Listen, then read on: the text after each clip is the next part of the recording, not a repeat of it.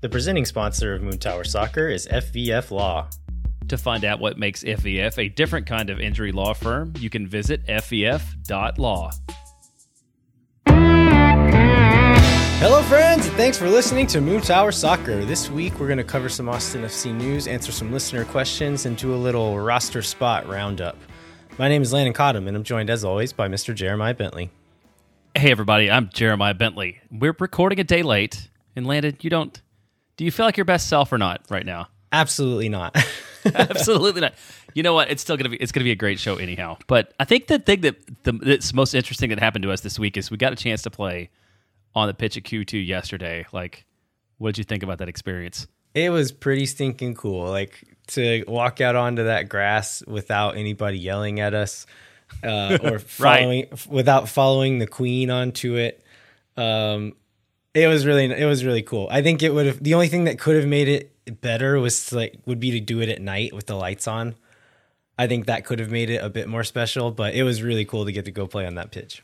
Yeah, that was great. So for people that don't know, they uh, Austin FC invited members of the local media to play a, a nine on nine game with ample subs because there were a lot of people that needed subs subs during that game um, on the pitch, and it was what between the 18 yard boxes. Basically, it was full field width almost full field length, and that was a I don't know that was a lot of running for me too. I don't know about you. Yeah, um, it, mostly because of my uh my physical state that would come to be. I knew I was so tired at the time, but it was yeah, I de- was definitely use, taking advantage of those hockey subs. Yeah, and shout out to Brittany Flowers. I think it was the MVP of the game. Uh, she was on. I don't remember what the team names were. The green uh, team, the Verde y'all team. Were Verde, and we were Listos, I believe. Okay, so yeah, Team Verde won ten to six or nine to six or I don't know the score is sort of not a lot of defense. Not a lot of defense. I think it was five five at the half. I noticed the game slowed down a lot in the second half as everybody tired and even the subs. subs were a little bit tired. And man, I ended up uh, on trying to mark Bob Ballou from CBS Sports, who's like a menace on the pitch. Like that guy is big and like surprisingly quick for a guy that size. Like he's he's a really good player. Yeah, Bob was great. Uh, he's like my favorite. Um, like I love watching like tall, lanky guys strike a ball really cleanly. I don't know what it is. I, I find it really pleasing. And Bob is I don't know. He's probably six four, six five. He's a pretty tall guy, and he hit it. He scored at least one really nice goal, if not two or three. But um, he hit some really nice ones. I think Brittany scored a banger. Uh, yeah. Elise that works for the front office scored a really nice one. There's some really cool goals. Yeah, oh, and, and Roberto we were, of the striker had two really nice ones. Yeah, I know. I think he beat me on both of them. I was like, at, at, one, at one point, like Roberto looked at looked me in the eyes when he had the ball, and we were on a one on one, and he's like, "I played thousands this game thousands of times, and you played it like four. like this is what's going to happen when this when these, this type of experience lines up, and that's exactly what happened. So he, I think he got around me, beat Lincoln Riley, maybe two or three other people and put one in the back of the net. But it was it was a super good time to to be able to go out there on Monday and do that. I'm very happy that it ended up being yesterday and not the week before when when it was originally scheduled because it was also like 40 degrees and raining I think that day. But yeah. beautiful day on the pitch. Ryan, Cam, please invite us back to do that again. We had a great time. All right, let's jump into some of the latest Austin FC news. I think some of the biggest news that's happened is Brad Stuver got a new contract. Um, Jeremiah, do you want to go through the details that we have about that one? We yes, the details that we were given for sure. But he's so the deal includes three guaranteed years, so that's 23, 24, 25. So he's going to be here at least three years. And there's an option for 26, which I assume is a club option. It doesn't say that specifically. Um, so uh, he's almost to the point where you'd expect the, the man to spend the rest of his career in Austin at this point, right? Yeah, I mean, I, I would say unless um, barring like a bad injury or something, maybe the options don't get picked up. But uh, yeah, you you would think that would be retirement age whenever whenever he gets to the end of that one. Yeah, he's 31 now, so he's like basically his age 32, 33, 34 seasons, option on the 35. Um, so maybe, maybe he would sign again, but uh, that's awesome. I mean, I think people. I don't know that anybody was nervous, but I feel like people were wondering why we just got the news that Austin picked up the option without there being like a contract extension news when the when it first came out a few weeks ago. So it's good to see that he is locked down for the time being. Yeah, I, I had a conversation with someone a week ago, and they were asking like how much we thought that contract would be and how much like it would need to be. in order to keep him around. Do you have a guess at that? Because the, the person I was talking to, their guess was way higher than I thought it would need to be. You're getting there. I, I mean, what was he making before? Like 175? I think 185, 175 base, 185. 185 guaranteed. I mean, this is I'm just completely pulling numbers out of thin air, but I would like doubling that seems like it would probably be in good shape. I don't know what, I don't even, maybe we should have done more research on this before the show since we No. were just looking at payment, but I don't, I don't know what the average goalkeeper makes in the I, league the- either. some of the highest in the league are making like five, six hundred k, and so I think if you, yeah, I, I don't like the person I was talking to was saying like, what we gonna have to pay Stuver like six, seven hundred thousand to get him to stay. I was like, no, he's it won't take that much because a like the market for keepers isn't that high. B like he is like a little bit older now. And I think it's just like get him a payday that makes him happy enough to not have to move cities again. and I think that's enough probably. And so we, we won't find out until the spring when the MLS Players Association releases the salary numbers, uh, what it actually was. But whatever it was, apparently Brad was happy with it. And we're all happy that he's going to be here for a while. Yeah, for sure. And you think it's probably a little bit like the uh, Gallagher deal, where you, you you take a longer term for more security, probably for a little less money, but then you know the deal's wrapped up and you don't have to worry about it again. Right. And you're going to get that every year during the contract instead of uh, taking a gamble for maybe one one payday uh, somewhere else that maybe doesn't pan out. For sure. And then we got another deal uh, officially. So we talked about this Alfonso Ocampo Chavez odd transaction. I think was that on last week's show, right? Was Uh, a week yeah. ago when they made that? So Austin today officially announced they had reached an agreement to sign uh, Alfonso Ocampo Chavez, who joins the Verde and Black on a one-year guaranteed deal through the end of 2023, with two years of club option. So he's a young guy, right? He's at 20, I think. Mm-hmm. Um, and he qualifies both as a homegrown, which I think is something we weren't sure about, but thought he was last week, and he will be on the supplemental roster. And we will talk about why people should care about that in a minute when we get sort of into the the roster slots and where Austin stands today and where we can add extra players. Yeah. So we, we said last week that they picked him up on, uh, was it reentry? Yeah, reentry draft. They picked him up there. That essentially gave them the right to negotiate a contract with him. Um, and now they have negotiated and signed a contract with him. So that's all this means. It's, become official. He's officially going to be on the team. Uh, I would suspect that AOC will be starting out with the MLS Next Pro team.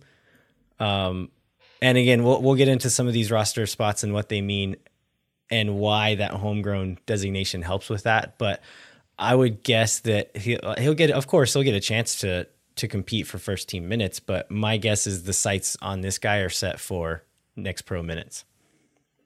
And he's in an age where he needs to play, right? He's 20. Yeah. He needs to get he needs to get minutes, he needs to develop, especially with this one year guaranteed and options for the future.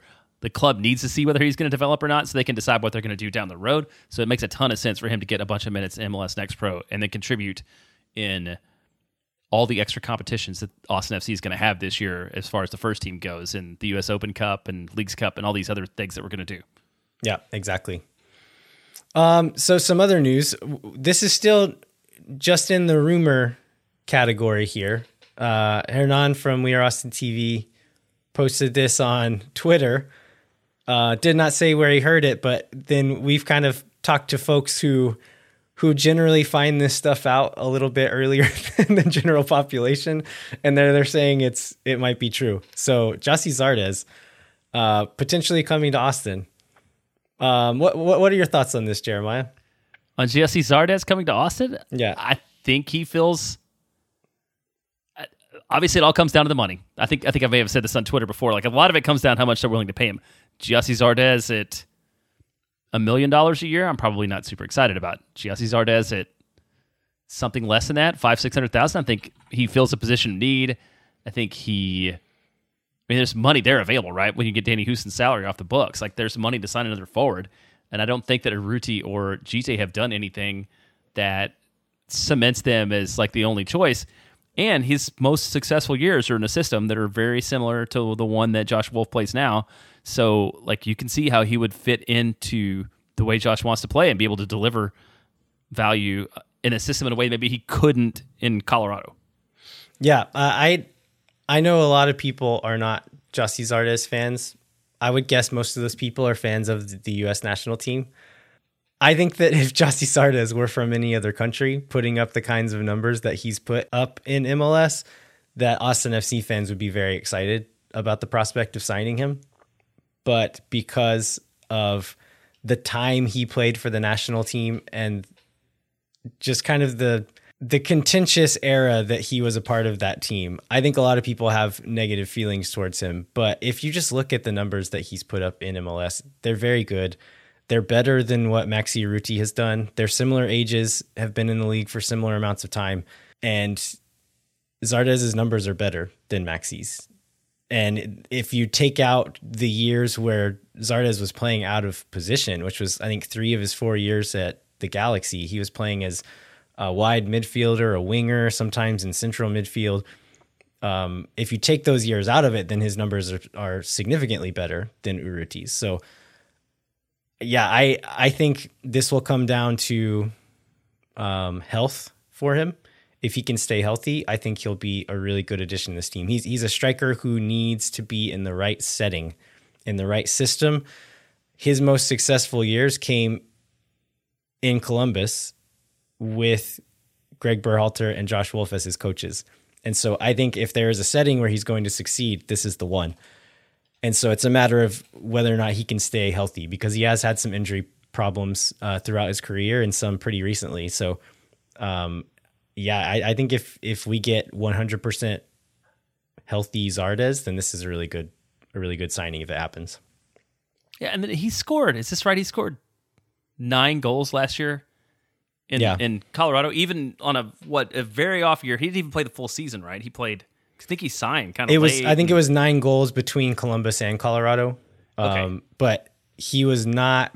They were bench. They benched him for a while in Columbus because they were trying to sell him, and so they were playing Berry ahead of him. Ended up selling both of them. Uh, and then brought in Cucho Hernandez, which I think that was a good deal. um, but yeah, on a, a, a bad team on a year where he was wasn't playing consistently, wasn't healthy the whole year, and still put up the same numbers as Maxi did this season. Yeah, like, that's that, that, that's really the point I wanted to get back to. It's like even on, I think everybody would assume it's like the by far the a really bad year, maybe not the worst year of his career because he was like playing striker, but yeah, a really down year, and still your, your point holds. I think he could succeed in Austin depending upon what uh, what the money is and where Austin wants to invest. All right, so there's a couple of players now that we kind of assumed were going to be gone, uh, but didn't have that 100% confirmation that there weren't deals being renegotiated in the background. We now know that Andrew Tarbell and Felipe have signed with other teams. So, RIP Andrew and Felipe, we'll miss you guys.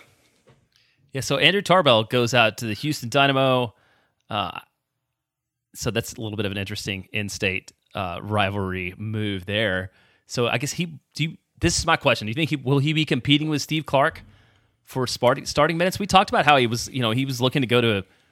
We thought he would leave to go to a team where he would at least be competitive for minutes. I feel like that is a spot where maybe he can. I know that Clark started, I think, 33 matches last year, but Houston was also at the bottom of the league. So I'd imagine that they have have some needs to have competition keeper. I think this was a year where Steve Clark has really kind of been on a on a downward trend as far as uh, as far as his performance goes.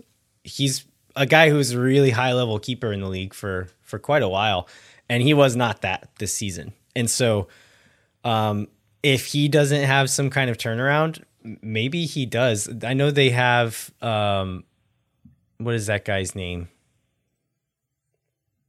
Uh, Michael Nelson is their backup keeper this year. I don't know anything about this guy. Uh, I don't know. It looks like he was on loan at some point, so I don't know what the prospects are with that guy. But Tarbell really could be competing for a starting spot there, which is um, interesting. Maybe good for for Austin as as far as Western Conference competition goes. Although he probably had his best game when we were in Houston. Yeah, right? he played really we well that day. on, on, the other side when he got called into action, surprisingly, when Stuver went out and injured himself. But yeah, I mean, I, seems like a good dude. I remember Do you remember him coming to Hop Squad? I wasn't there, there? that day, but Okay, I heard the there. Yeah. story. Yeah, yeah. He and his wife came to Hop Squad like before the first game started, maybe like a month before the season started, and like hung out and just seemed like a really good guy. That's the only interaction I think a lot of us probably have with him. But uh, like, we'll wish him the wish him the best. Um, what do you say? Wish him luck in his future endeavors is what we will do in Houston, but not not too much luck when Austin plays. Yeah. Uh, the other one is Felipe. He signed a contract with Orlando. And so I feel like I, this, this is the one that we said, like, on an emotional level, would be sad about. But on a soccer level, this is probably the right call. Um, I think Sofiane Djeffal is the new Felipe, and we don't really need Felipe if we have so- Djeffal on the roster. I think spiritually, I feel like Felipe fits in really well in Orlando. Yes, I think they're so. a team full of full of little Felipes. It seems like, and so I think I don't know. Maybe he'll be in competition with some of them, but or or maybe uh, hopefully he he f- feels at home though. It was funny, like reading his social media stuff. If He had this like very heartfelt, you know, thanks to Austin, thanks to the fans, thanks for every opportunity that I could have and stuff. Like, and in this same day, like let's go punch the people in the face in Orlando. Like it just the same. Yeah.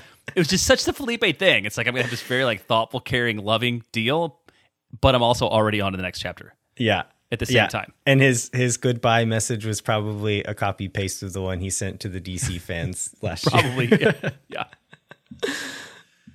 Uh, that leads to a question. We're going to go to lister questions. So I thought this one was pretty good because it was specific to this issue. Is with the departure of Felipe, does Austin have enough housing on the roster? I And where where do we, the other question maybe is like where do we find it? Uh, like, internally maybe maybe we have to go outside and find it. But like among the the guys that we have, like who would you trust to run a game out or you know get in the way of a corner kick when he's warming up or anything like that that Felipe uniquely brought to the club? Yeah, so I was gonna say that Felipe wasn't on the field enough, so maybe that the guys we have could do it. But Felipe didn't have to be on the field to be participating in that, right? Right. um, and so yeah, I think we're gonna lack in that because I don't know from what I've seen of Djeffal, I don't know that he brings that. And so, and also that's like that's a veterans game. Like Felipe's game is a veterans game. You're not doing that at 23 years old. And so, yeah, Right. I, I think we really do need to to step it up. I could see maybe Ruben, now that he's been in the league for a year, that maybe he could uh, step up his uh, his poop housing game a little bit. Uh, after that, like I don't know, I feel like Danny maybe could come into his own and, and pick up some of that slack. Um, is is there anyone else that you think? I guess the problem with Danny, he's just like he's such a target already that I feel like he doesn't need to to add into that. I would think just back to our little bit of our earlier conversation, if Maxi Urruti is seeing less of the field, he could bring more of the on the sideline, you know, warming up, causing trouble thing. Um, because he seems like he would probably be pretty good at it and has some experience at that. Just a professional time waster. I, th- I think he's probably the best potential to move into that slot if he's not starting every match. Yeah, we do still have uh, a few roster spots open, so maybe they're targeting that that profile for one of those. Yeah. Um, let's go to. Oh, this is a roster talk. This I wanted to ask you this question because this came up last week. We were, we were just talking about being sort of sad about people who weren't like people moving on, and this uh, Tarbell's one of those. Like Tarbell was day one, you know, guy. He's gone. So how many players from the this is from the roster overall, whether they made the game day or not, that we had for the L- uh, opener against LAFC last season are still with the squad? Like I went and looked this up. What do you think that number is? Oh man, I mean, if you look at that lineup, like- it's insane. I haven't. I don't have the lineup up. I have some names in front of me here. I'm gonna say like ten. 10 is the exact number. Oh wow, Good job. I thought I was gonna be way off. No, no, no. It's exactly 10. And this is going to be part where I'm going to try to remember them all. Uh, so there's five defenders. So it's Lima, Gallagher, Cascante, uh, Romaña. Romaña, and Lima, Gallagher. Cascante. Kolmanic. There you go. It's like there's one other wide back. Then it's Ring, Rodney Redes, uh, Diego, Danny, and this is going to make for really bad like audio. it's just one more. No, Oh, that's all. Stuver. Stuver's Oh, the yeah, other one. There you go. Yeah. There you go. Yeah, so it's just those ten. Yeah, it's like five defenders. Like what? Yeah, I had I had some uh, mnemonic device that obviously failed me there at points. So yeah, so we're down to 10.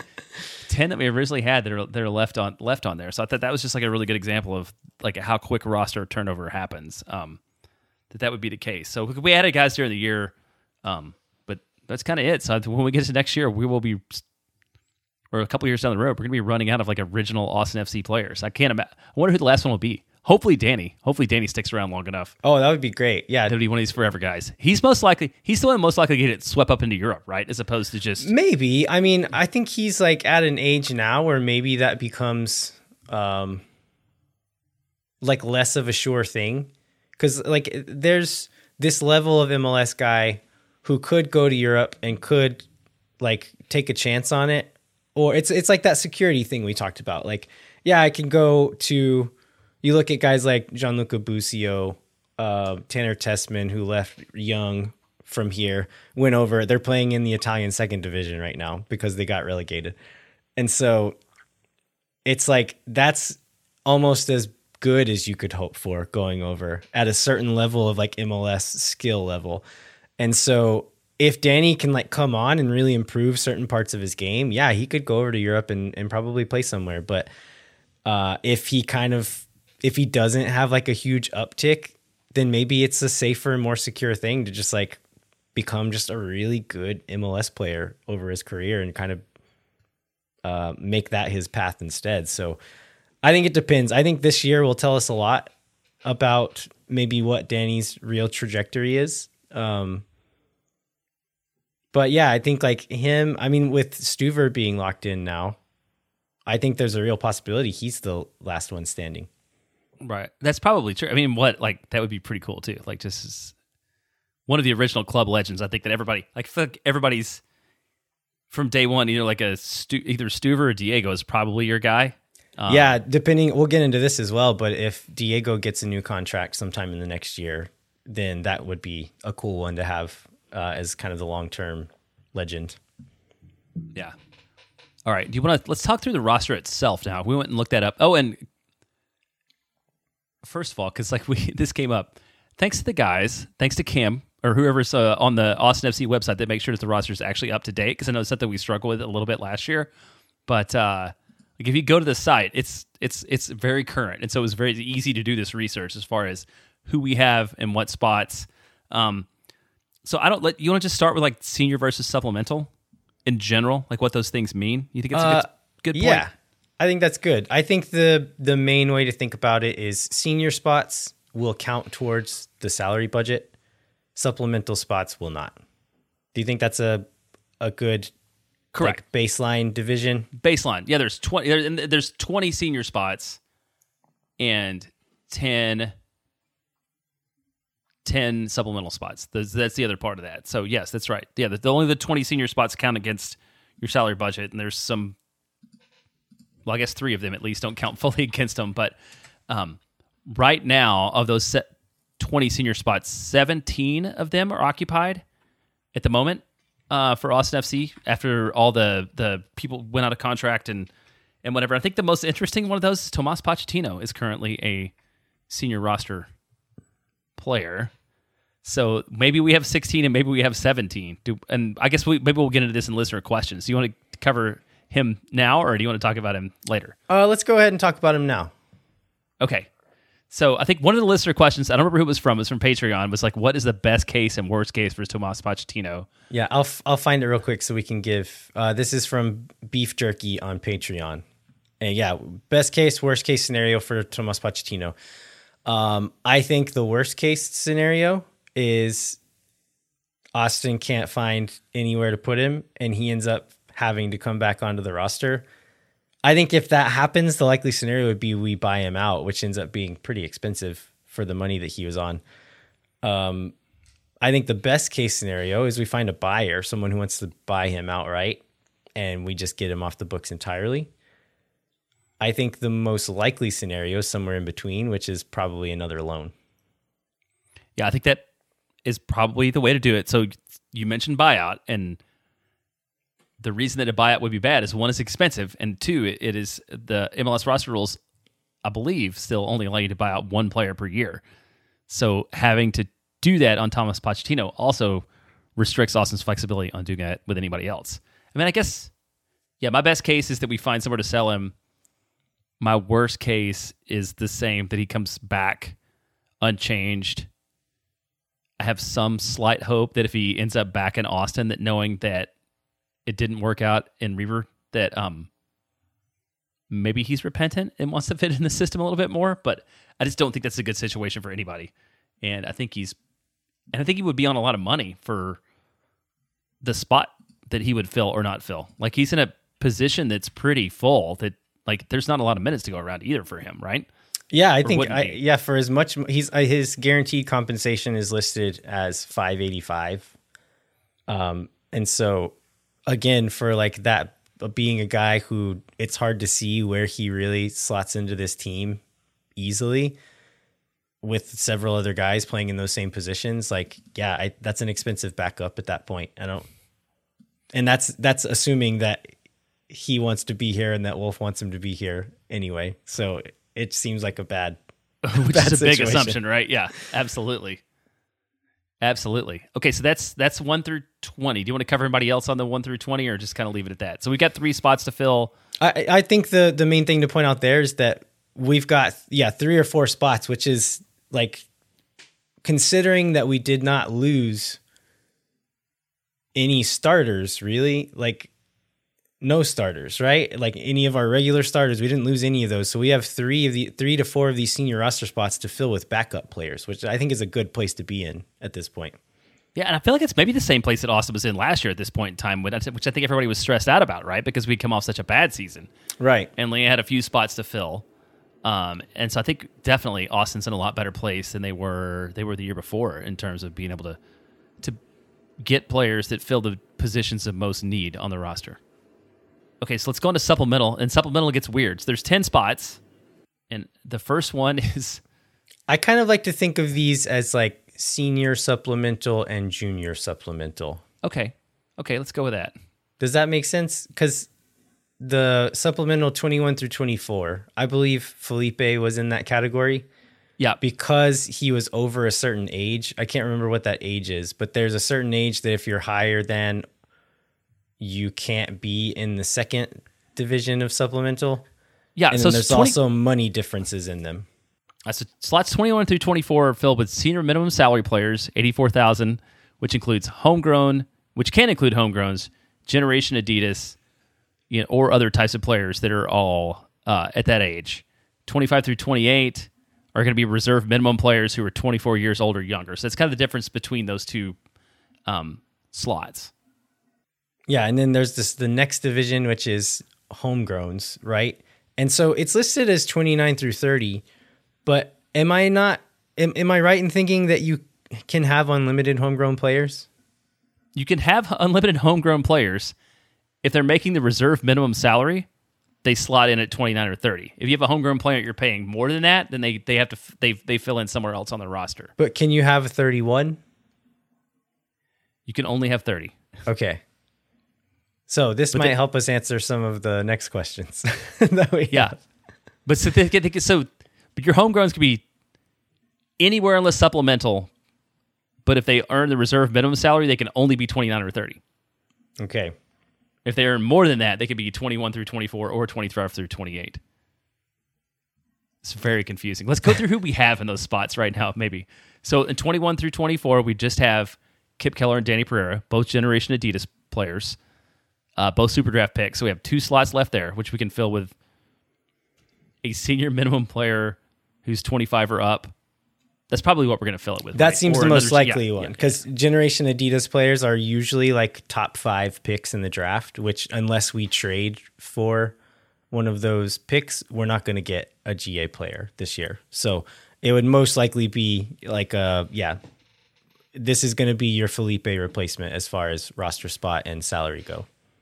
And then 25 through 28, we have Charlie Asensio, who was loaned out last year, right? So some of these have some flexibility too in terms of if the player gets loaned out, you can fill them up. Um, you have Djeffal and you have Damian Las. So there's one slot left there. And then 29 and 30, who are supplementary roster players who are homegrowns.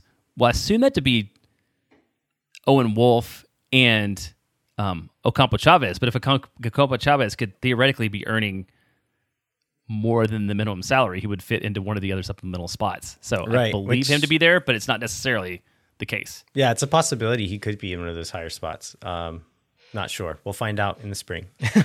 This is probably one of those where we're going to get a call from the team afterwards about how how much we messed up all this roster stuff and trying to describe it like good try, boys, but also you're wildly inaccurate.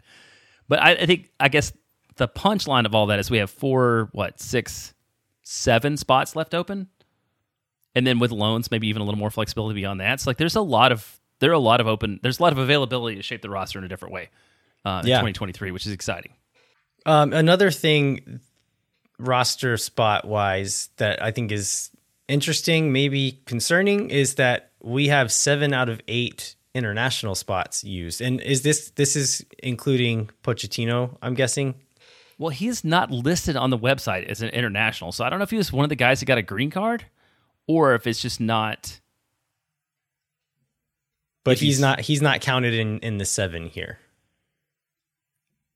Right. Okay, so Yes, he's not one of the seven. So he would either be the eighth, which would be a good reason to get him out, or another reason that we, he needs to be out, or I can't remember, but they remember the guys, but got a bunch of guys got green cards at the beginning of last year, and I don't know if he was one of them or not. Probably Yeah. not because I I don't think so. Yeah. I don't think so. Um, so this makes me think a few different things. So Djeffal is taking up an international roster spot, and so that makes me think that maybe that's one of the reasons DC was wanted to get rid of him or was willing to to let him go is because he was taking up an international roster spot while also taking up a supplemental spot.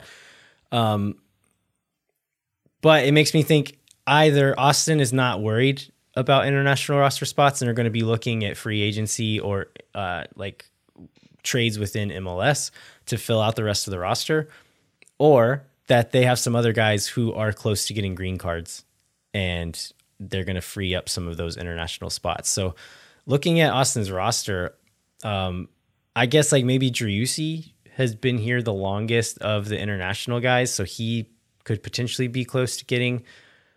Uh, I mean, think Danny. I think Danny and Ruben would probably, if they moved as quickly as they moved last year, like with Kolmanic and some of the others, like I know Danny's like on a different track though, because he was like asylum seeker, maybe working on uh, citizenship, and so I don't like I don't understand it all enough to know like what that where that process lies. So like Danny's been here longer, but his process might take longer also, and so it's I don't know, like immigration law is very complicated, and I'm not going to pretend to try to understand it enough to make any guesses on this, but either Austin is not worried about roster spots or they have some more coming in. Yeah, and that's another. You can always acquire them, right? I mean, we saw that happen uh, last year with. I don't remember what the going rate was, but teams were buying and Nashville sold a bunch of international roster slots. Yeah, it's right. like 150 to 250k, I think, is what they've gone for in the last year or so. so. There's enough going around that if Austin really needed to get one and get a guy in, they could probably acquire one. Um, let's go on to the next roster designation. So designated players. I think everyone's going to be fairly versed in what just a general designated player is. Um, we have all three of those used. The third of which is a little bit complicated. Do we want to get into this part now, or should we push this to? Let's just, let's let's read the que- let's read the listener question and then go and get to this part now too. okay. And that was a question from Daniel Nelson. Does because we know okay, so the two obvious ones are Rigoni and Driussi, Driussi and Rigoni. Uh, the third question is: Does Ring have to stay a DP with a club? Why can't he pay, be paid with TAM now and let's get another DP?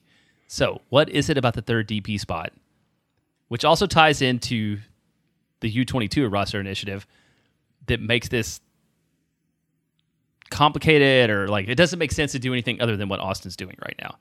Yeah. So, um, do you want to explain the U twenty two spots first, and then we can Let's do explain these yeah. together? Okay. Yes, let's do that. This like we did this what a year and a half ago before we had any players and it seemed like super complicated. Now Yeah. at least now that we have like names to tag this, it's a little bit easier. So yes, in addition to three designated players, you can also have three U22 spots, which is a player who's 22 years old or younger in the first year he's eligible to play an MLS game. Uh, they sign with the first contract with the NFL contract with the MLS, provided they meet certain agent compensation requirements. Um, but basically, it's a way to recruit young talent um, that from other places that maybe you couldn't get otherwise. And there's special. You're allowed to spend more money on, like you can spend transfer fees on them that don't count towards right towards their their, their salary charge. Yeah, their budget charge is pretty low. I think it's what is it? Uh, maybe two twenty five or something like that. Yeah. And so they can so, make more than that, but it only counts 225 towards your salary budget. The transfer fee doesn't count for your salary budget. So it's a way to like to try to make MLS a selling league essentially. Bring in young guys who have potential with in the hopes that you can sell them on at some point in the future. Um, so whenever we're talking about the relationship between designated players and U22 players, there's two paths you can choose as an MLS club. You can go the max DP route, which means you can have three full designated players. You pay these guys whatever you want, no no ceiling to that number. And then you get one U22 spot if you choose that route. The alternative route is the max U22 route, which is you get two full designated players. And then that means you get all three U22 spots. But that third designated player has to be what is considered a max TAM player. And so uh, it's it's a player who is technically a designated player, but it's a designated player who could theoretically be bought down with TAM. Meaning, uh, this in 2022, it's 1.6125 million dollars. Uh, this coming year, I think it's going to be 1.65 million dollars. That's max TAM. Um, Alex Ring, I think his guaranteed number is like 1.64. And so we could bring in another player uh, we we could make Alex Ring a TAM player and bring in another player as a DP, but they would still make the same amount of money as Alex Ring. And so it's not like we could like buy down Ring with TAM and then bring in another Rigoni or another Driussi who are making two or three million dollars. It it doesn't work like that. We're gonna we would move Alex Ring over and then bring in another Alex Ring salary wise. And so at that point, you just sign another TAM player, and that's that's because Rodney Redes, um, John Kolmanic, and Moussa Djitté are U22 players um, in here and in. So that's why we don't have the flexibility to do a lot with Alex Ring. Jeremiah, should we take a break before we get to the rest of our yeah. listener questions? Yeah, let's. Yeah, I think now that we've like beaten people to death with roster rules and qualifications, and probably made several mistakes along the way, let's go ahead and take a break, and then we'll be back and answer uh, a bunch of listener questions.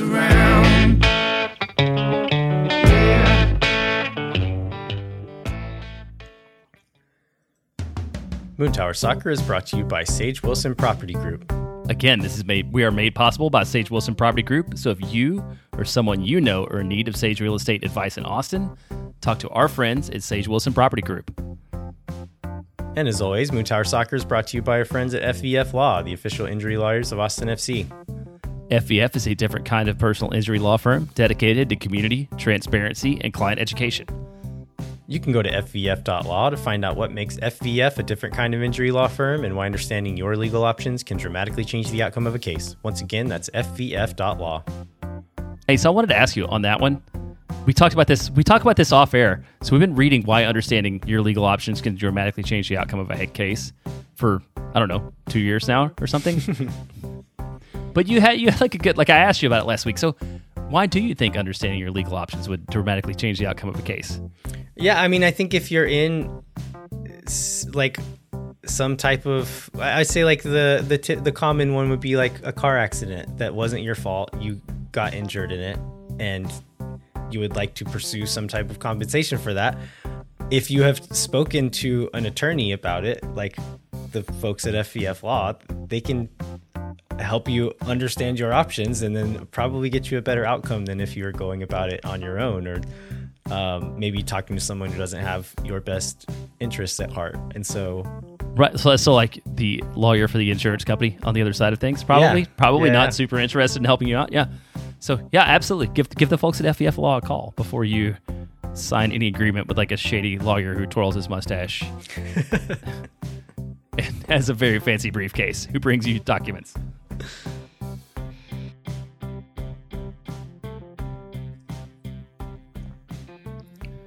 All right, we are back. We're going to go through uh, as many listener questions as we can. We have quite a few, but I think we can get to them all. Uh, the first one comes from Paul Adams from Patreon. He asks, How many more signings, if any, would make you confident in our ability to make deep runs in all competitions this year? Any particular positions that you want to see more depth? Um, and then the ne- additional question is: Do you think the front office took the Open Cup seriously last year? Do you see them taking it more seriously this year? Uh, to briefly answer that second question, I think they did take it seriously. We saw not far from a starting lineup in the only Open Cup game we played, right?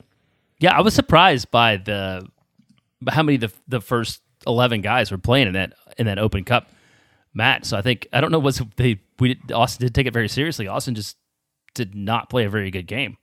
Yeah, so maybe the players didn't take it as seriously, but I don't think leadership was sleeping on it just because of the roster they put out. Um, as far as the the first part of the question, how many signings do we need to make? So we talked about those like six or seven. Was it six or seven or eight? How many without Pochettino? Let's say without Pochettino, how many? Was I it seven? it- Without Pochettino, it's seven, I believe. Okay, so with all the competitions that we're playing in this coming year, it's going to be MLS, US Open Cup, CONCACAF Champions League, and Leagues Cup, all happening throughout the course of the season.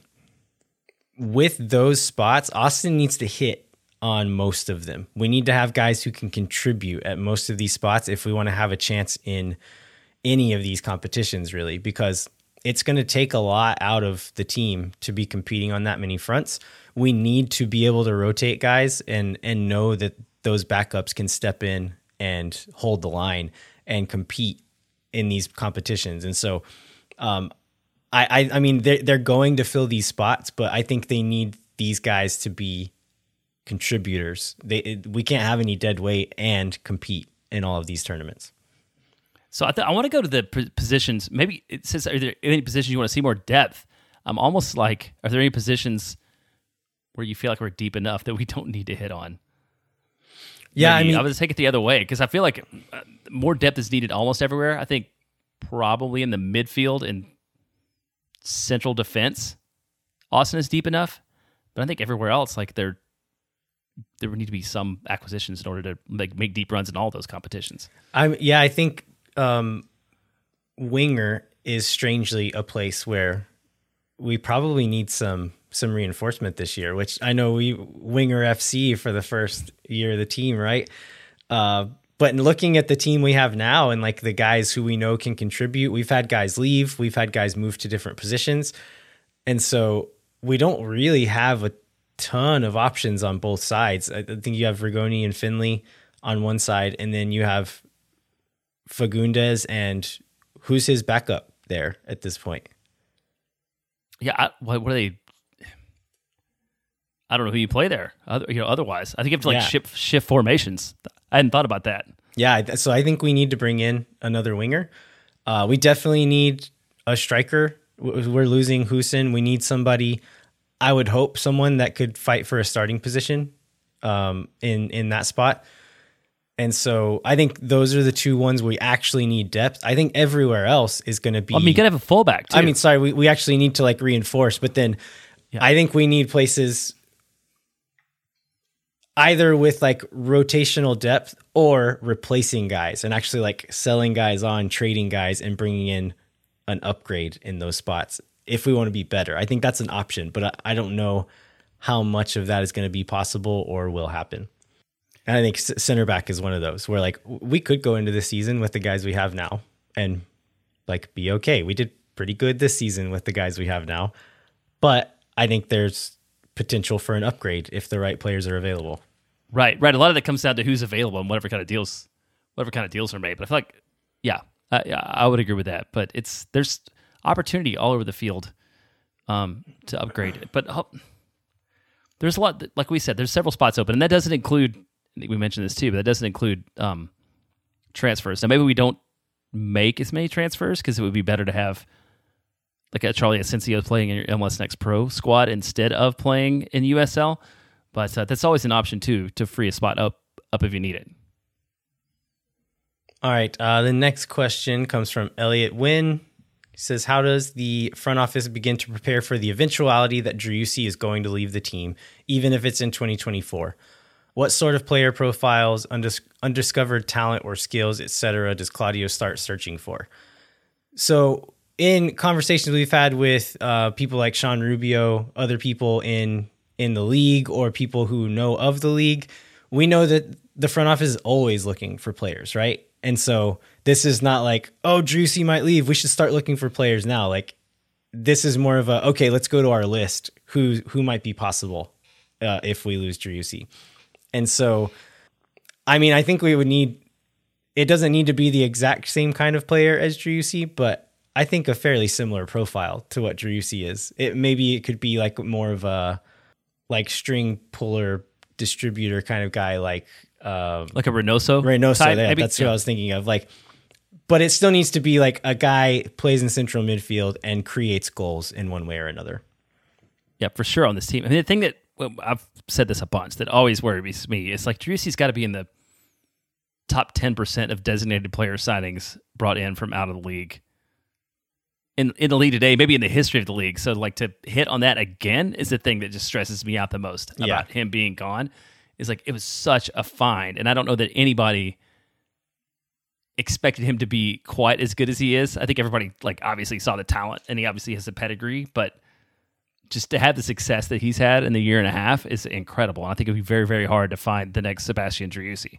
Yeah, I, one thing I would like to say though is like I don't know that it is an eventuality that Driussi leaves. Um, is it a possibility? Absolutely, he could definitely leave us tomorrow. Like we could lose him tomorrow, but I also think there's a possibility he falls into the um why can't I think of these guys' names? The guy that plays in Portland. Oh, like what? Well, there's like Diego Valeri. Valeri is the one I was yeah. trying to think of. Yeah, Just okay. like came to came to MLS, was happy, found his home, and like I think Valeri went back to Argentina, is playing a year, and is going to come back and is going to work for the front office in Portland. And so like some of those guys want that lifestyle and maybe Driussi gets gets an offer that's too good to refuse and he he moves on but I could also see a situation where he decides to stay here and be a superstar for the rest of his career. Yeah. About, so our next question is from Brian Hensley. Do you foresee any homegrown signings this offseason? If so, who? Uh, we also um, so Logan Jones asked oh, a similar Logan question. Jones, yeah. Alex Rubio asked a similar question, and so homegrown signings. I, I think we've mentioned a few names on the show before. So looking at these roster spots, I hadn't really thought about it this way until the first half of the show when we were talking about it, but we might be kind of limited by roster spots on how many homegrown signings we make because if we already have those two in AOC and Wolff on the roster, if we bring in another homegrown signing, we have to take up a roster spot with them. And so I think that makes the question is like you can't afford for any dead weight on the roster. So like if you're going to make a homegrown signing, that means this guy's going to play on the first team this year. He's going to contribute to the first team this year.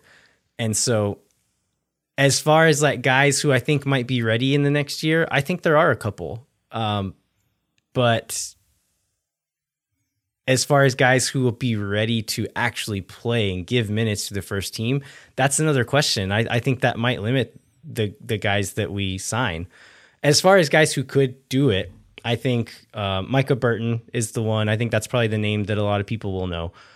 Um, Anthony Gonzalez is a guy who will likely get a shot with the next pro team. He's like has aged out of the academy, but will almost certainly be given every opportunity to earn his way onto the next pro team.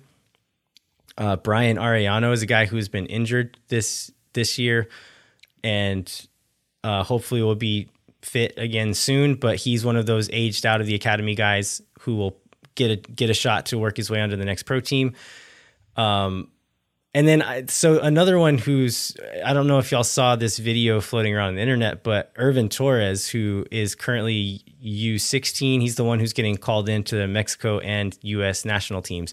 He scored an amazing goal in that tournament in Spain last week. And uh, he's a guy who, like, I was curious to see how he was going to fit into this older group, like the mixed U17 teams, because he's on the younger end of that team. He fits right in alongside all these guys and still looks like one of the best players on the field. So maybe not this year, probably not this year, but going forward, I think um, Irvin Torres is definitely one to watch. Yeah, I think the big um, thing to think about is that's the MLS Next Pro team is going to open up a lot of potential for these guys to get different kinds of minutes um, so that we don't necessarily need to see them in the first team. And if if we get in this Seattle last year in Austin situation, right, where the there's no nobody available and there's a bunch of kids that have to play, then there's things the club can do beyond like there's special exemptions and stuff the club that can do beyond having to like sign a kid and find a roster spot or to fill those slots. And I I would expect that's what we're going to see a lot of this year. Um, if things are going right. Like this is a veteran roster now at this point, and there's places for for younger players to play. So I wouldn't expect to see any if you know one maybe if any of those moves. Yeah, it'll be interesting to see how Austin and I think how a lot of teams go about that balance between like signing guys to MLS MLS Next Pro contracts, and if like it's someone who's a, a big enough of a prospect. Let's say like these Austin kids who are getting national team call ups maybe they want a first team contract. They want to take that next step, and all you're offering is a next pro contract. They'll say, like, I'm going to go sign with a USL team. I'm going to go to Europe. I'm going to go like do something else and find something else that's going to give me better prospects for my career. That becomes a real risk, which I mean, I think that's part of becoming like a big boy league, right? Is like yeah, losing players and and having to figure out ways to to make all of that happen, but um, it yeah, I think it's going to be interesting to see what that strategy is like and how much that plays into like what kind of what kind of contracts different guys get at different points in their in their academy career. Well, let's go to another Logan Jones question. Do we ride with Las as the backup or do we search for a new one? I think it's a very interesting question. Yeah, I have no idea because we've not seen him play, right? Anything out of him to know? Yeah. Uh, I I mean I'm sure the coaching staff has a decent idea about this. Um, I think like we're gonna sign another keeper.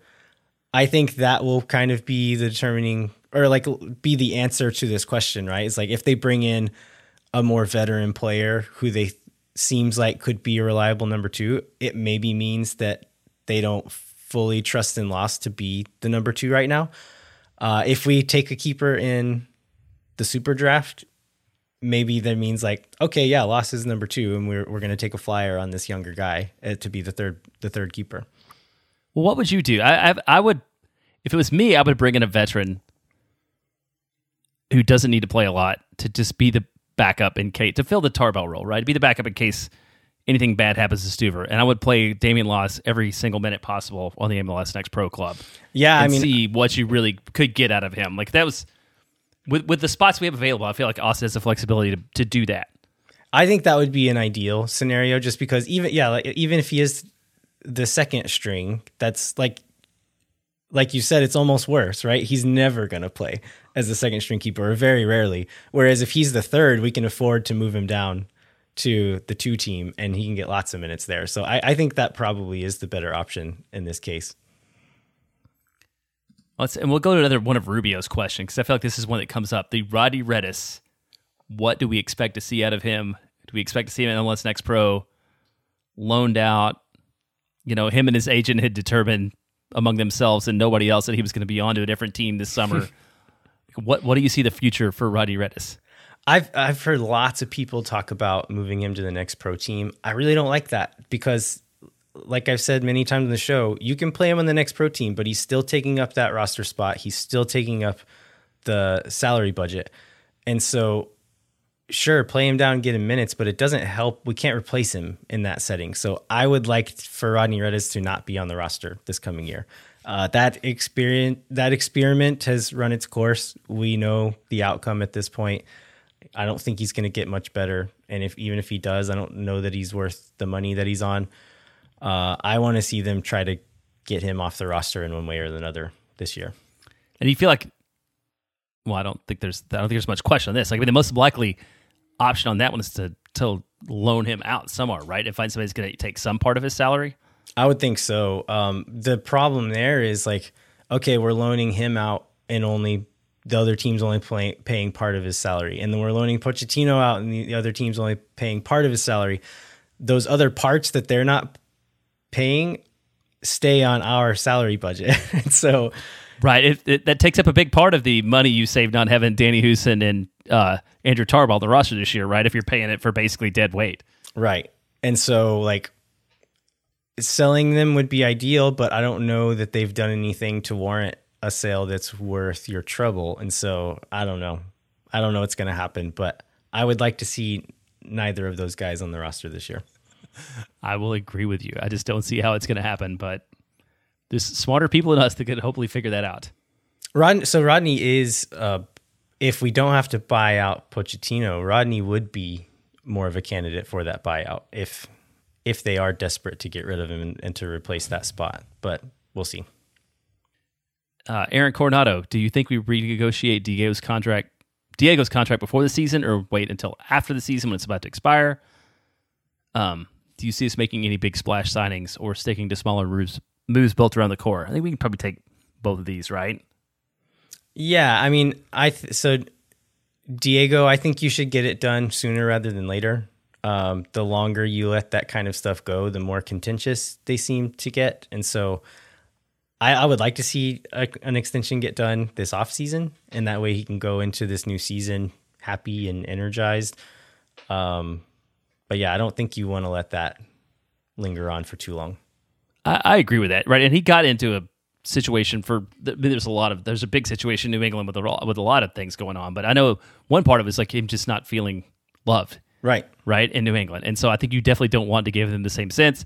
I think that the move to uh, change agent shows that he's like ready to make a deal happen sooner rather than later. And I think it would be very smart for Austin to go ahead and do that now and not go into the season with that without deal being done. I feel like if you go into the year without the deal being done, like your likelihood of re-signing him in the offseason basically when his contract is more or less when it's about to expire is probably much diminished. Right, and then the the chips are all in in the player's hand at that point, right? Just because they can start shopping themselves other clubs and uh, essentially have counter offers available, which he can't do right now. He can maybe have an idea of what other teams would be willing to pay him, but right now um, like when you get to the end of end of the contract and you say like, no, no, this team is telling me that they're they'll pay me this much. What are you going to pay me? and so yeah, I, it gets complicated. Uh, as far as the second question, any big splash signings this offseason? Um, I think there's potential for it. So as we mentioned a couple of weeks ago, there's some big free agents available. I think those are probably going to be the bigger, big splash ones. I think any like anything remotely splashy is going to come probably from within the league via trade or free agency signing. Other than that, I think it's going to be finding those like perfect little puzzle pieces to to fit into those open roster spots. I mean, given we don't have any DPS and we maybe have one international spot, like I that's where it has to come from. Um, but that's those are the moves Austin made last year, uh, and they obviously worked out really well in terms of building a club. And I think that the biggest potential for growth in this offseason is still that Rigoni, who's a designated player, like understands the system and understands the people around him and like he takes this next step to being a productive um influential player and i think that's probably the greatest opportunity to like make to to to, to make a big transition from like 2022 to 2023 right and then if you add in like a few more of your like ethan finleys you know, like those kinds of players, like those role player MLS veterans, really good MLS teams bring those guys in and like find ways to get those guys in. And so I I would love to see the rest of like most of the rest of the spots be like proven MLS guys. Like I would be really happy with that.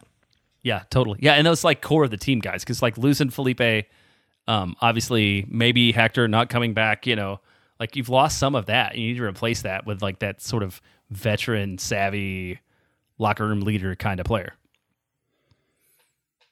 Uh, Rick Bendez asks, when do you think we'll hear more about the uh, Austin MLS Next Pro team name, roster, where they will begin, where they will be playing, etc. So, um, where they will be playing, I'm 95% sure they're going to be playing at the St. David's Performance Center, uh, which is where the first team trains. As far as name goes, I would guess. Do you think by the end of the year we should be hearing something? I would think so, but it's going to be something boring like Austin FC too. Like I, I wouldn't expect anything else. Do you? Yeah. No, I like so what team was it? Was it Nashville that announced theirs recently? Somebody announced theirs recently, and it is in a different town from where they play. And so it's like the name of whatever town it's in. And so if Austin were going to be playing somewhere else, I could see them maybe going with a secondary brand because you're competing for like a separate market essentially. You want to make them relevant in your market. So let's mark let's uh, brand it to this market. With a team that's going to be playing in Austin at the Austin FC training facility, I don't see any benefit to splitting the brand.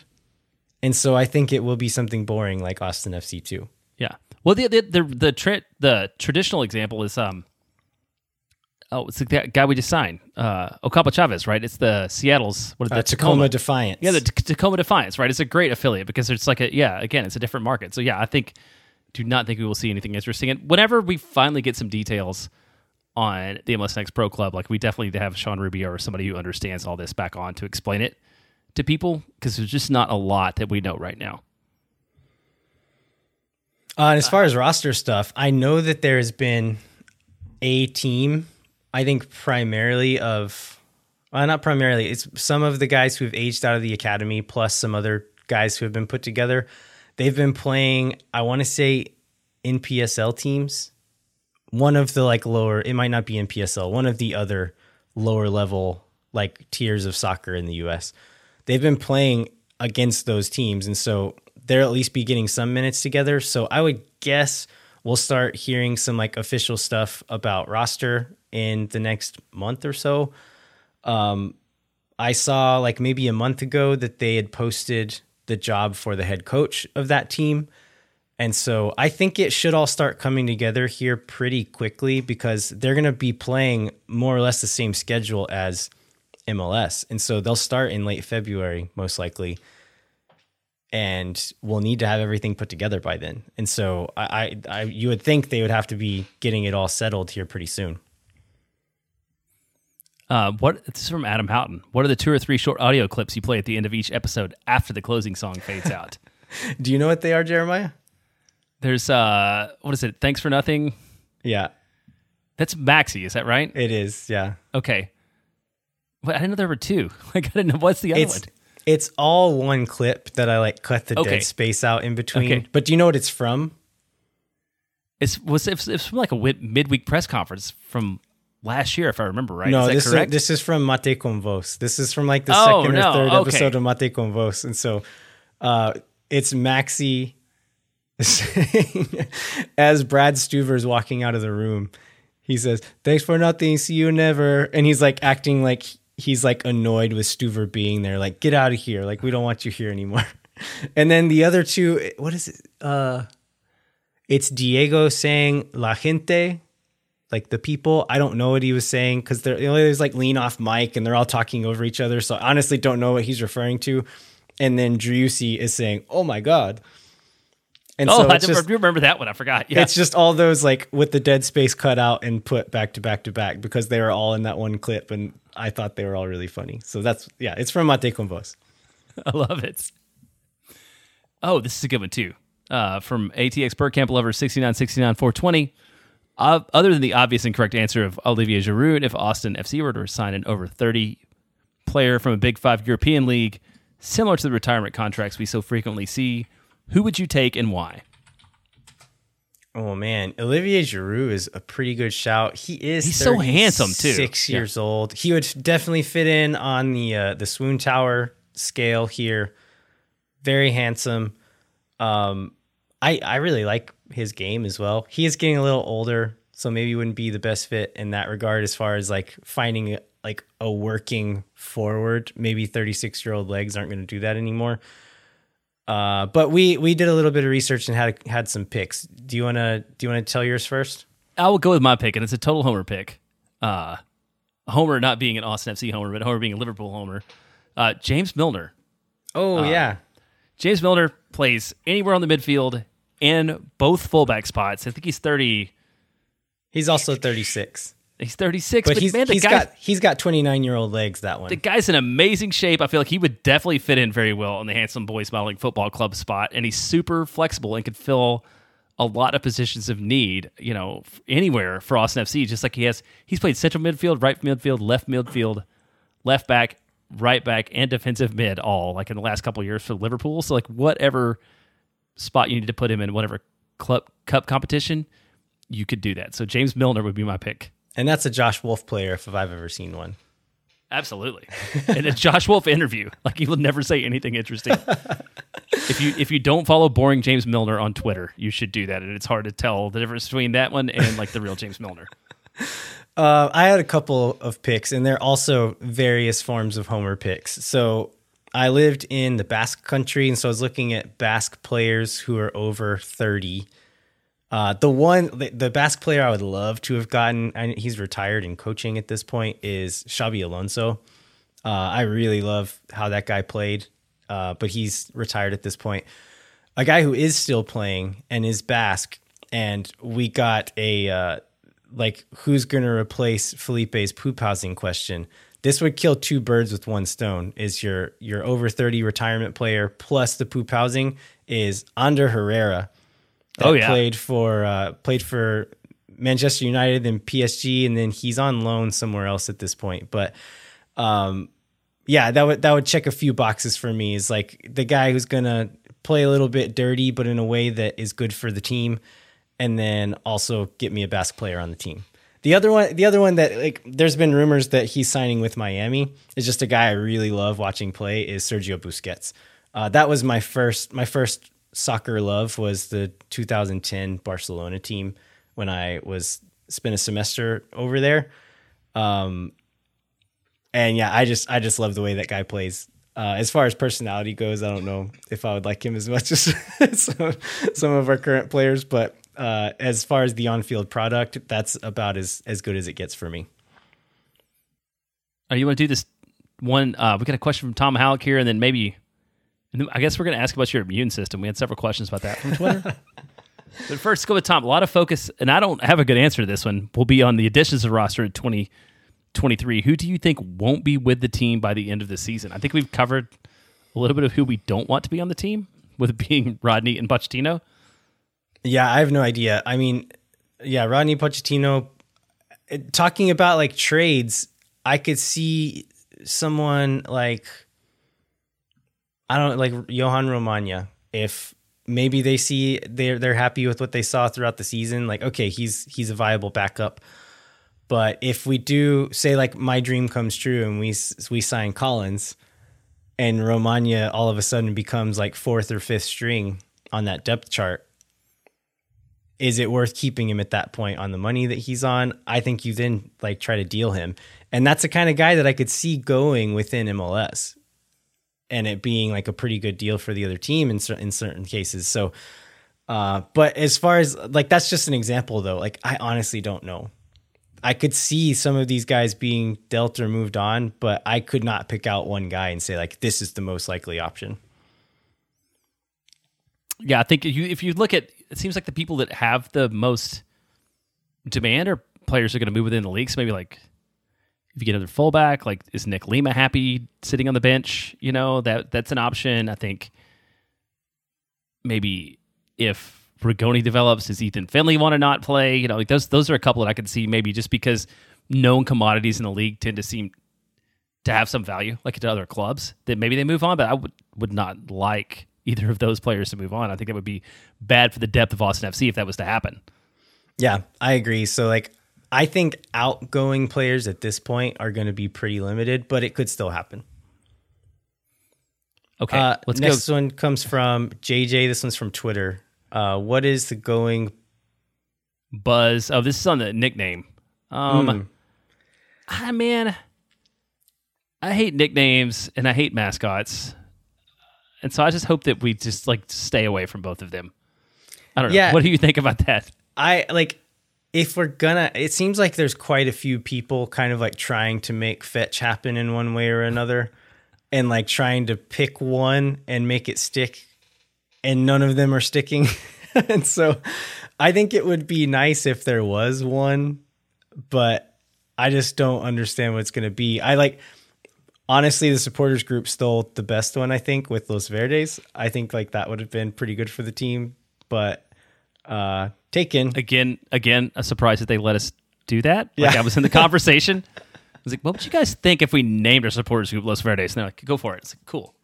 Yeah, that's weird. Um so I don't know. I I think like the Verde would be the most like easy to write, rolls off the tongue the bit. So like the English article, Spanish Verde. Yeah, But I don't, I know there's probably a lot of people who would disagree with that. Some people like El Tree. Uh, some people don't like that one. Uh, there's a bunch of others that I think you'll find more people that don't like them than people that do like them. And so I don't think we're any closer than we were a year ago to answering this question. Yeah, and I feel like that other than the teams that have like the Seattle Sounders, I feel like that's more of a European thing than MLS thing anyhow. Like I don't like what what do people call LAFC? mean, like, Anything Uh, other than LAFC. The black, black and gold is LAFC. Uh, the five stripes in Atlanta. Um, the New York's is th- they're some a lot of people call them the pigeons, which I absolutely love. yeah. so there are some teams that have like nicknames that have stuck to lesser or greater degrees, but yeah, I don't know if I'm sure one will eventually stick with Austin. I just hope it's not a terrible one.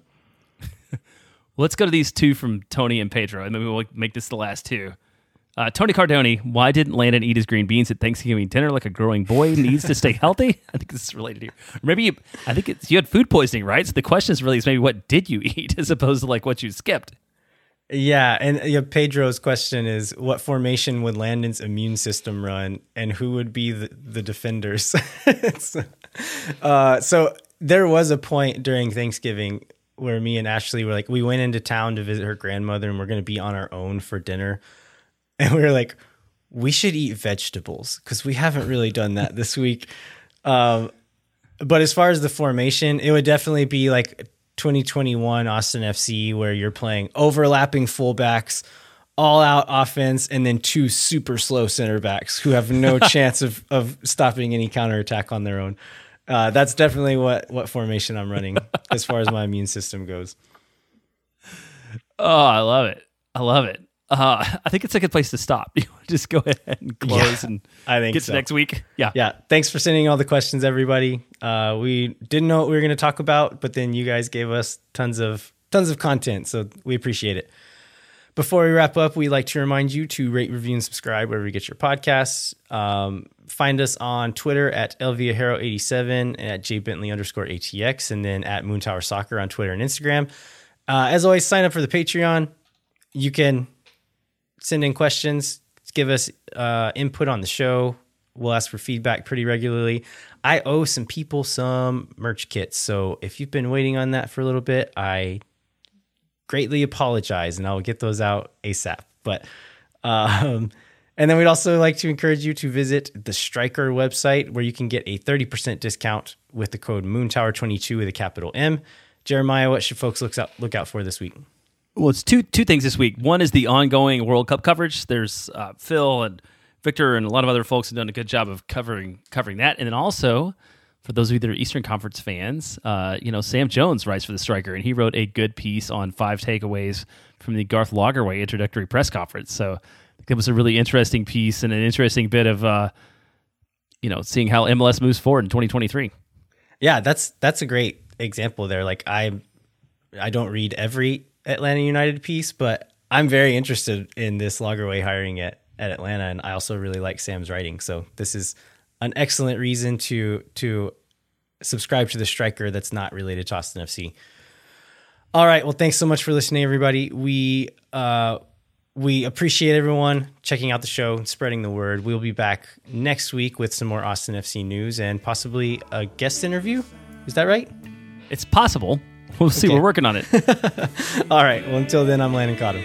I'm Jeremiah Bentley. We'll catch you next time. when no one is around.